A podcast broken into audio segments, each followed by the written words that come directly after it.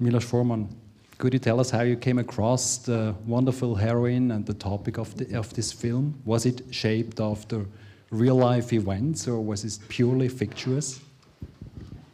Well, it was partly. It partly was based on once I was in Prague, going home like 2 o'clock in the morning, and I saw a girl with a suitcase walking.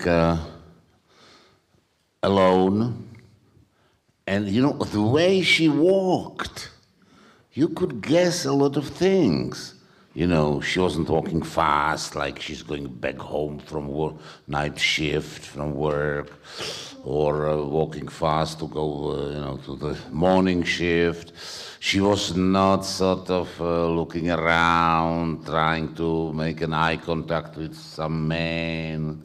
No, she was, you know, just walking very slowly in the middle of the night, not looking around, you know. So I started to talk to her. It took me for a few minutes to gain her confidence that I don't mean any harm.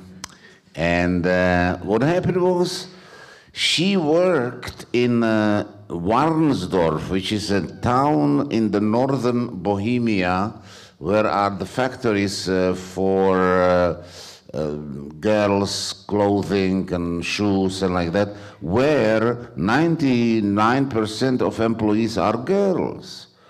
And in that town, there are no men. Like in this story, there is like the ratio was 17 girls on one man. And one day there was an engineer from Prague who befriended her and promised her, I don't know, that she can come and visit him in Prague, just to get her in bed, of course.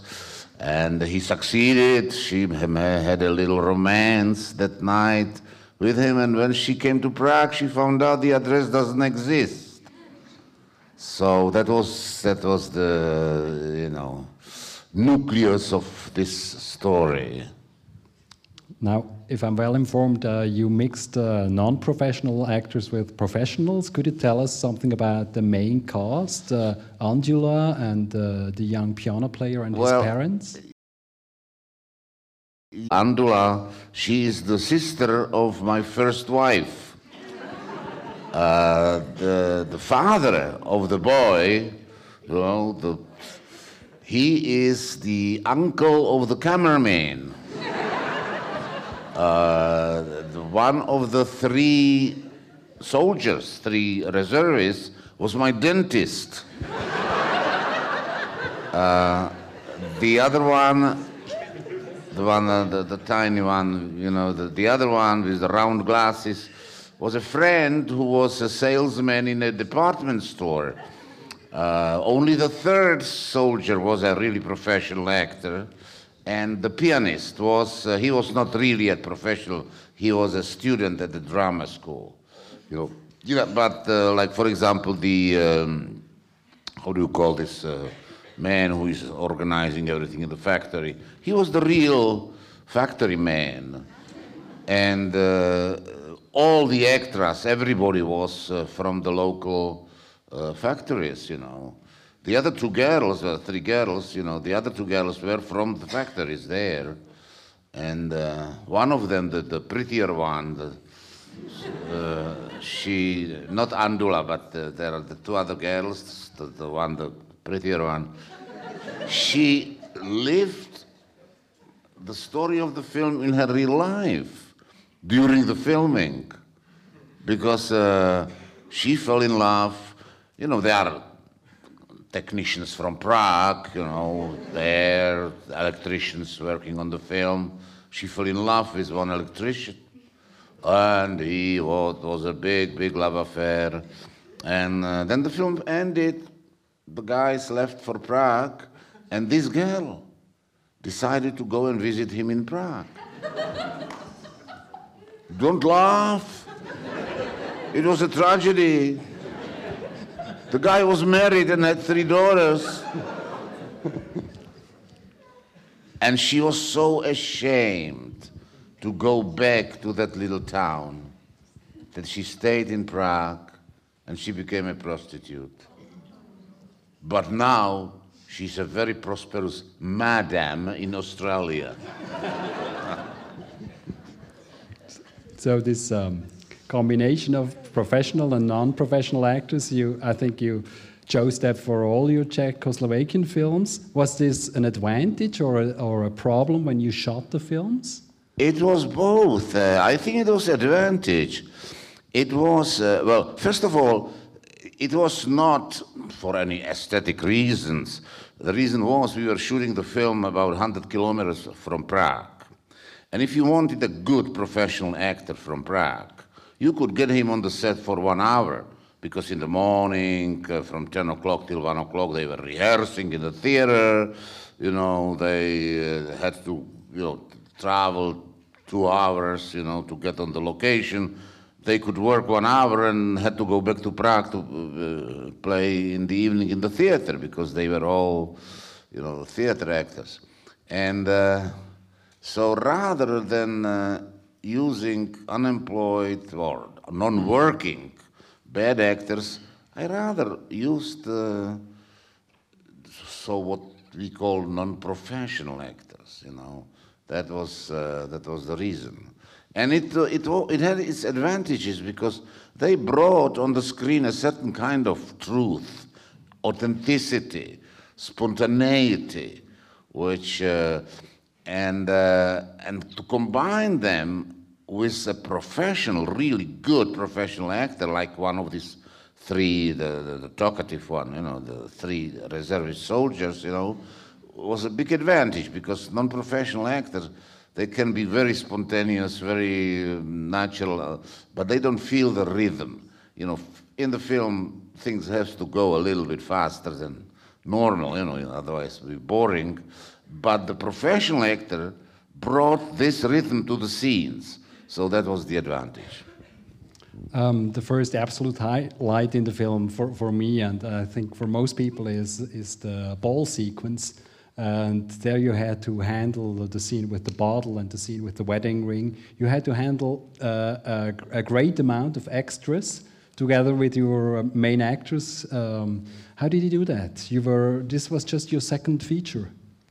All the extras were wonderful, because, you know, you just tell them, listen, the music will play, and you just go and dance and react the way you react. And these people, that's their only amusement on the weekends in these little towns, you know, dancing. You know, so that was easy. Later on, there is this other wonderful scene in the room of the pianist with the couple, and I assume in that time it was quite a risky scene. It contained nudity, but it was actually about nudity of the souls in that moment. Did you have trouble with censorship? Well, we know that we will not show neither pubic hair, we will not show the nipples, so we took a risk, and they didn't say anything, so they let it in. You know, we were not sure if they will ask to cut it or not, but thanks God they didn't, and the scene stayed in the film, you know. In general, with your early films, did you have troubles with the state, with censorship, with the watchdogs that came with them? Well, not with this film. This film was not considered, you know, politically subversive or decadent or things like that. Decadent, yes, but no. The films, we started in 1963, like 5 or 6 young directors, and yes, the first reaction to our films was rather harsh, you know. They didn't like our films, but and I talked about it yesterday. Thanks to Switzerland, the Locarno Film Festival, which was the first international film festival which recognized this so-called Czechoslovakian new wave in cinema, you know, they picked the film for the competition in Locarno, and the film Black Peter, was a small black and white film, won the Grand Prix, and that was somehow protected us. It was not so easy to ban the film in Czechoslovakia because it got this kind of recognition. Most of the young directors of the Czech New Wave came out of the famous FAMU, the film school in Prague. How important was that school for your new approach to film and life? And was this a special situation? Had this some historic reasons why it was so special at that time?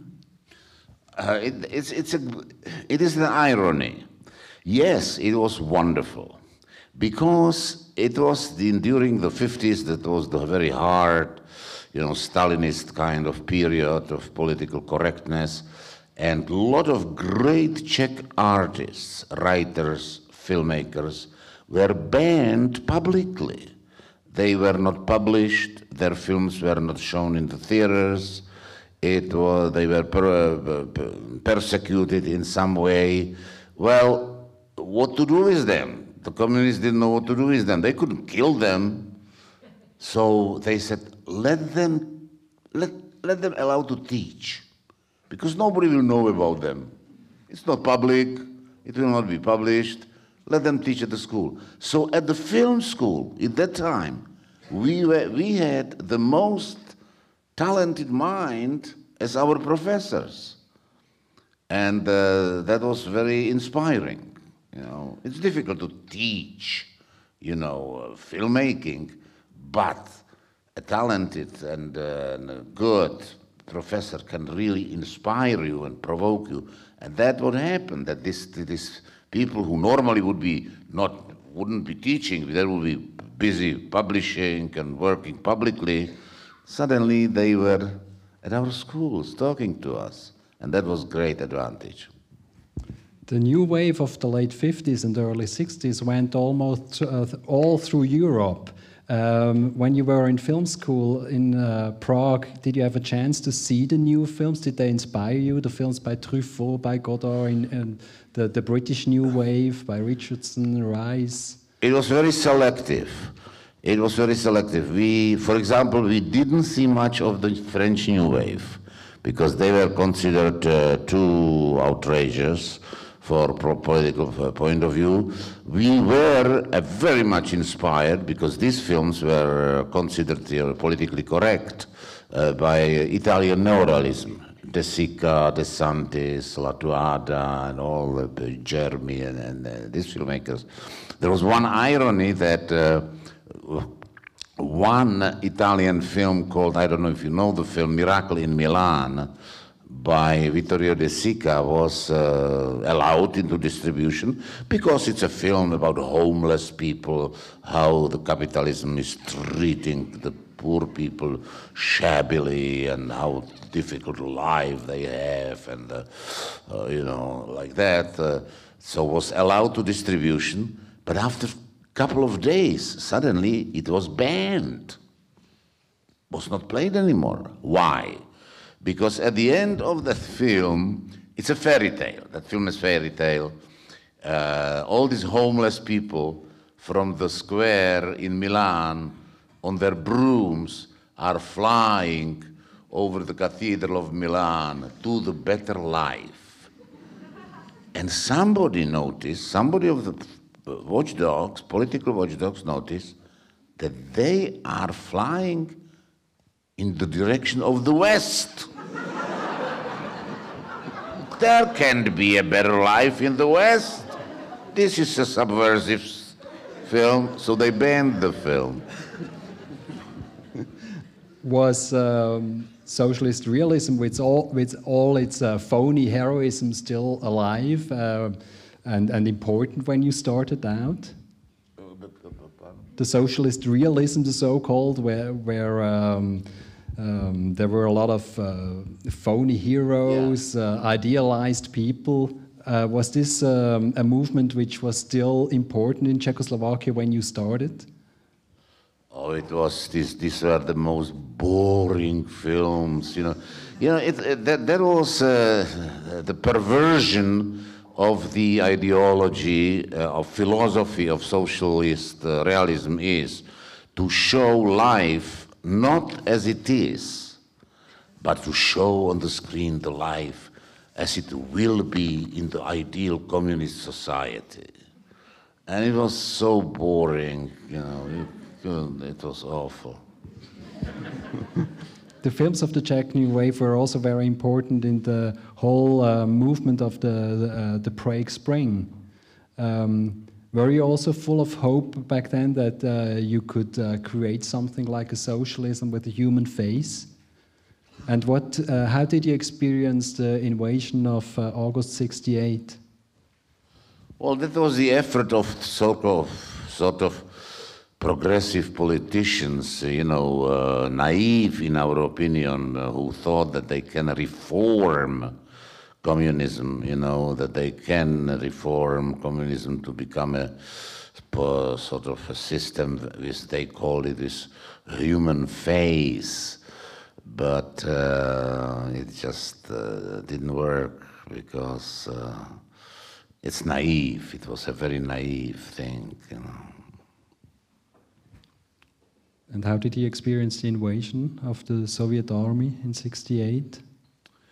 Well, I was, thanks to the relative relaxation during the Dubček era, I was allowed to do a film in the United States. So when the Russians occupied Czechoslovakia, I was in France on my way to the United States to make a film there.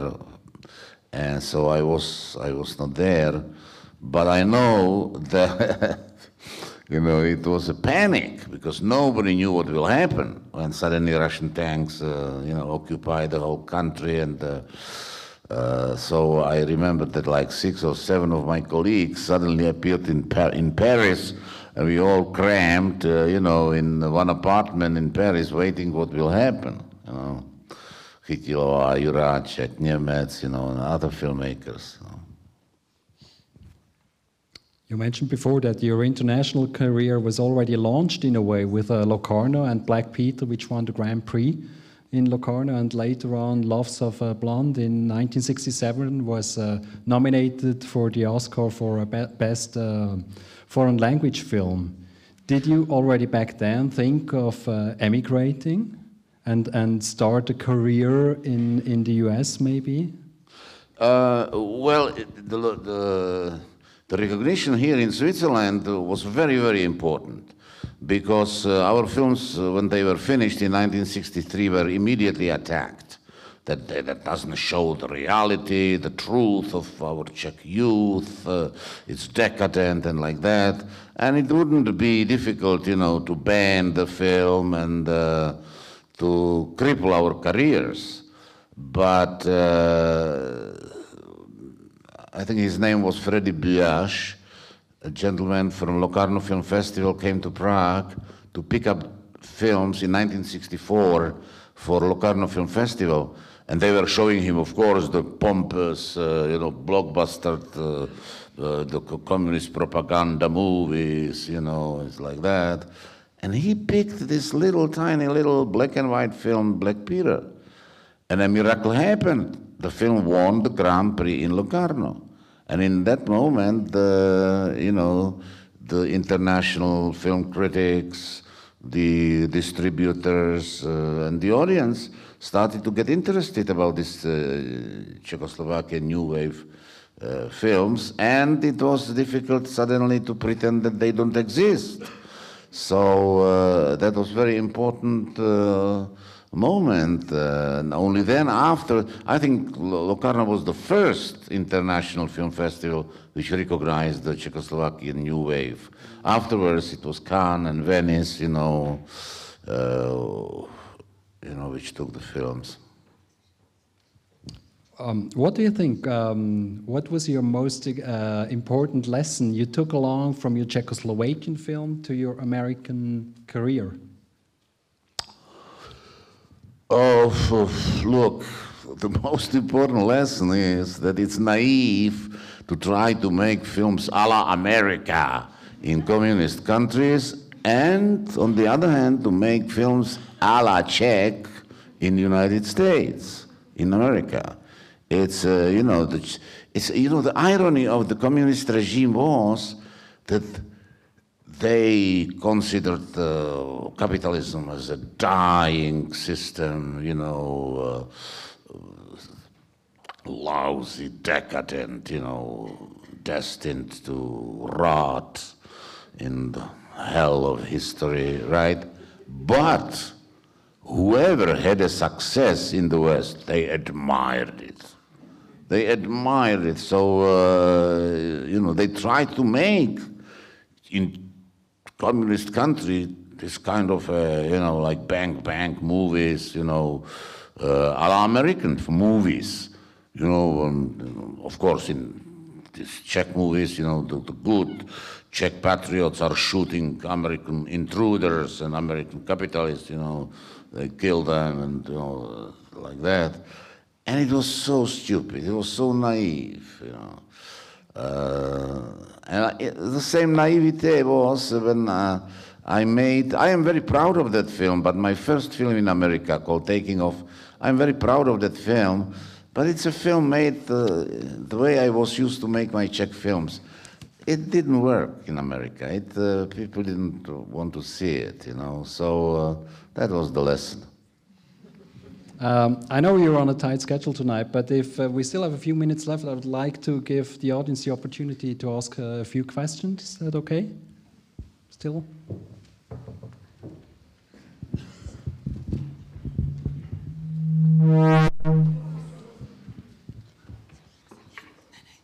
Wem darf ich das Mikrofon geben?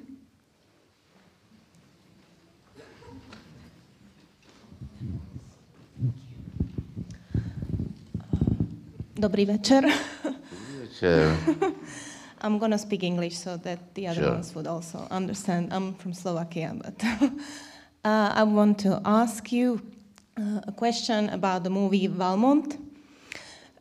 It was a movie which I saw as a young girl back home in Slovakia, and I really was impressed by this movie. It was very funny, and then at the end, tragedy, and only few years later on, I saw another movie by Stephen Frears, The Dangerous Liaisons, which also got an Oscar. And then I also found out that these movies were made in like a similar period of the time. And I know that his movie got an Oscar, and I was so disappointed that yours didn't get any. And I would like to know whether this influenced you, like whether you were disappointed by it or that this movie didn't get bigger audience. That's my question. I mean, I have many more questions, but I think that we don't have time for that. No, I understand. No, it's an interesting case because the book, Les Liaisons Dangereuses, it's an interesting book because the whole book is written in the form of letters. Two people are writing each other letters. And, when you write a letter, you write only what you want the other person to read, nothing else, right? So the story is told the way each character wants the story to be seen and perceived. And that's Stephen Frears' film, which is a very good film, followed very faithfully. It followed very faithfully, that's how I want you to see me, this is what you see, this is what I am writing to you, But I got curious, that can't be true. That can't, there must be life in between these letters, which these characters live, and like, for example, Madame de Merteuil. She is writing such a horrible, horrible things about herself because she wants to, trump, Monsieur de Valmont. So if she was really such a monster, how come Madame de Volanges give her daughter to take her into the country and take care of her? If Valmont was such a monster, how come, you know, everybody was charmed by him? Everybody liked him. He was a very likable person in the society. So that was, you know, different look at these people and this story and the society. That's all I can. Hi, thank you. You just mentioned that your first movie in America wasn't, that Americans didn't want to see that, or not many. Now looking back, you've had a lot of success. Now when you make your next movie, do you, I mean, is it an issue for you if somebody wants to see that, or do you just make them for yourselves and you don't actually care if people want to see that? Because you've had success and you're not depending on it I'm anymore. Sorry, the sound is so muffled that it's difficult to understand. If you can simplify it. What? Huh? Yeah. No, I just mentioned that you said just a few minutes ago that your first movie that you make in the US, yes, that not many Americans did want to see that kind of a movie. Now, looking back, you've already had a lot of success. Nowadays, is it an issue for you whether people want to see that?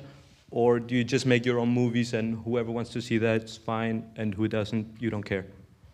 Well, it's always an issue. It's always very nice if somebody tells you, hey, I liked your film, rather than, ah, I didn't like your film. Of course, you know, it's, and it's important also, it's important for, because, you know, I'm not saying this, that, you know, money is such a, you know, a very important thing. Yes, it is, because a filmmaker, it gives you freedom.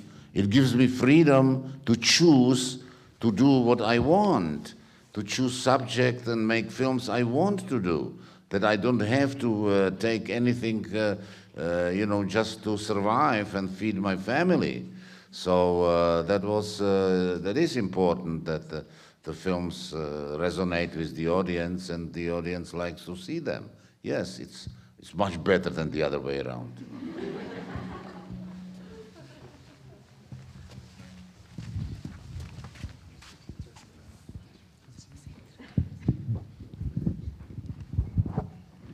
Dobrý večer.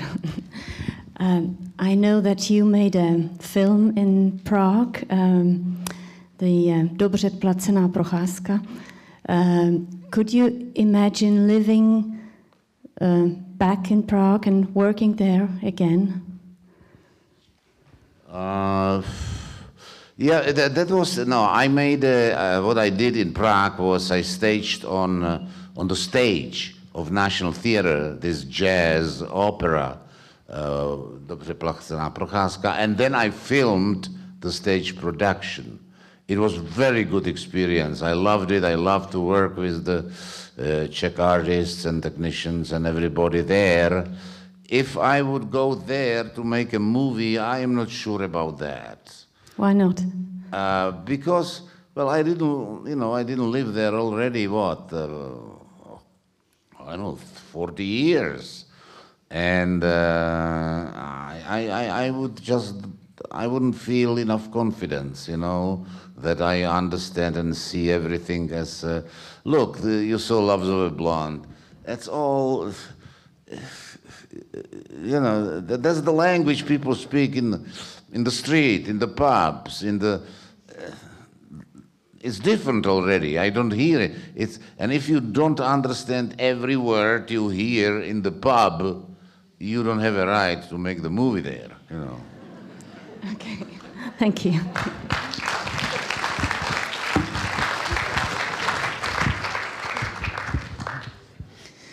Good evening.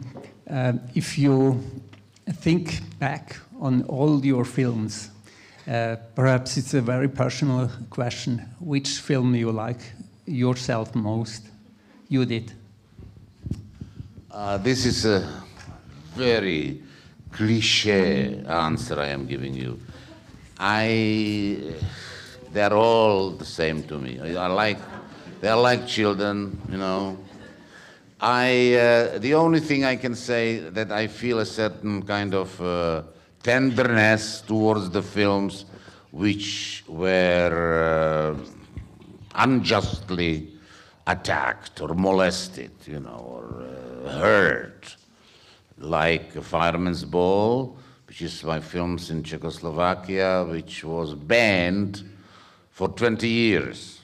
For 20 years nobody could see that film, and so I feel certain tenderness to that film. And American films, I feel a certain kind of, you know, protectionism towards the film People versus Larry Flint, because that film, which was very viciously attacked in the United States for glorifying pornography. I don't know if you saw the film is not about pornography at all. By accident, the main character is a pornographer, you know, but to attack the film for glorifying pornography is the same nonsense as if you attack Romeo and Juliet for glorifying teenage suicide. You know, it's the same ridiculous notion. So that's all I can tell you. Otherwise, I like them all.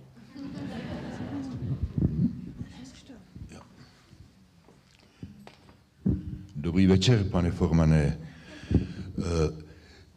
Could you please say a few words about your future projects? I don't have any future projects in works at all. I'm supposed to be making a movie now based on a French book about the Munich conference, you know, the Hitler, Mussolini, Daladier, Chamberlain. But for some reasons they can't find money, which I am not surprised. Mr. Forman, I'm being told your dinner is already cooked. I'm very sorry to hear that, but the people from the festival say you will have to leave in a moment. Do we have time for one last question? Is that okay? Just one? There was a lady here before. Is it urgent? Has to be short. Thank you. It was actually the same question about, because you mentioned that movie in an interview, that this project for the Munich Treaty, and you mentioned that it would be a film maybe together with Havel. So how closely do you know Havel? That would interest me, because you're my two heroes. Yeah, the screenplay, I worked on the screenplay together with Ron Harwood and Václav Havel. Václav Havel I know since the school. We were at the same boarding school. He was 11, I was 13. As a matter of fact, we were on the same room in that boarding school, you know. So we know each other rather well, and it was an interesting period of time, because that was a school which was started right after the war in 1945 by the government for the orphans of the war, for the people who were left after the war without parents. So as a charity, the school got enormous support from the government and got a lot of money, got the best teachers and, you know, wonderful curriculum and like that. And the result was that suddenly, wow, if this you know, dirty orphans can have such a wonderful education, we want a good education for our children too, said both. The big capitalists and powerful communists. So 1/3 of the students at that school were children who were left without parents after the war. The other 1/3 were sons of very powerful communists, you know, and the other 1/3 were sons of very powerful capitalists, like was Havel. You know, so it was a very strange, you know, mixture, which I think was wonderful. So we would like to go on for an hour, but we're being told we have to stop. Thank you very much. Thank you very much for coming. Thank you. Thank you.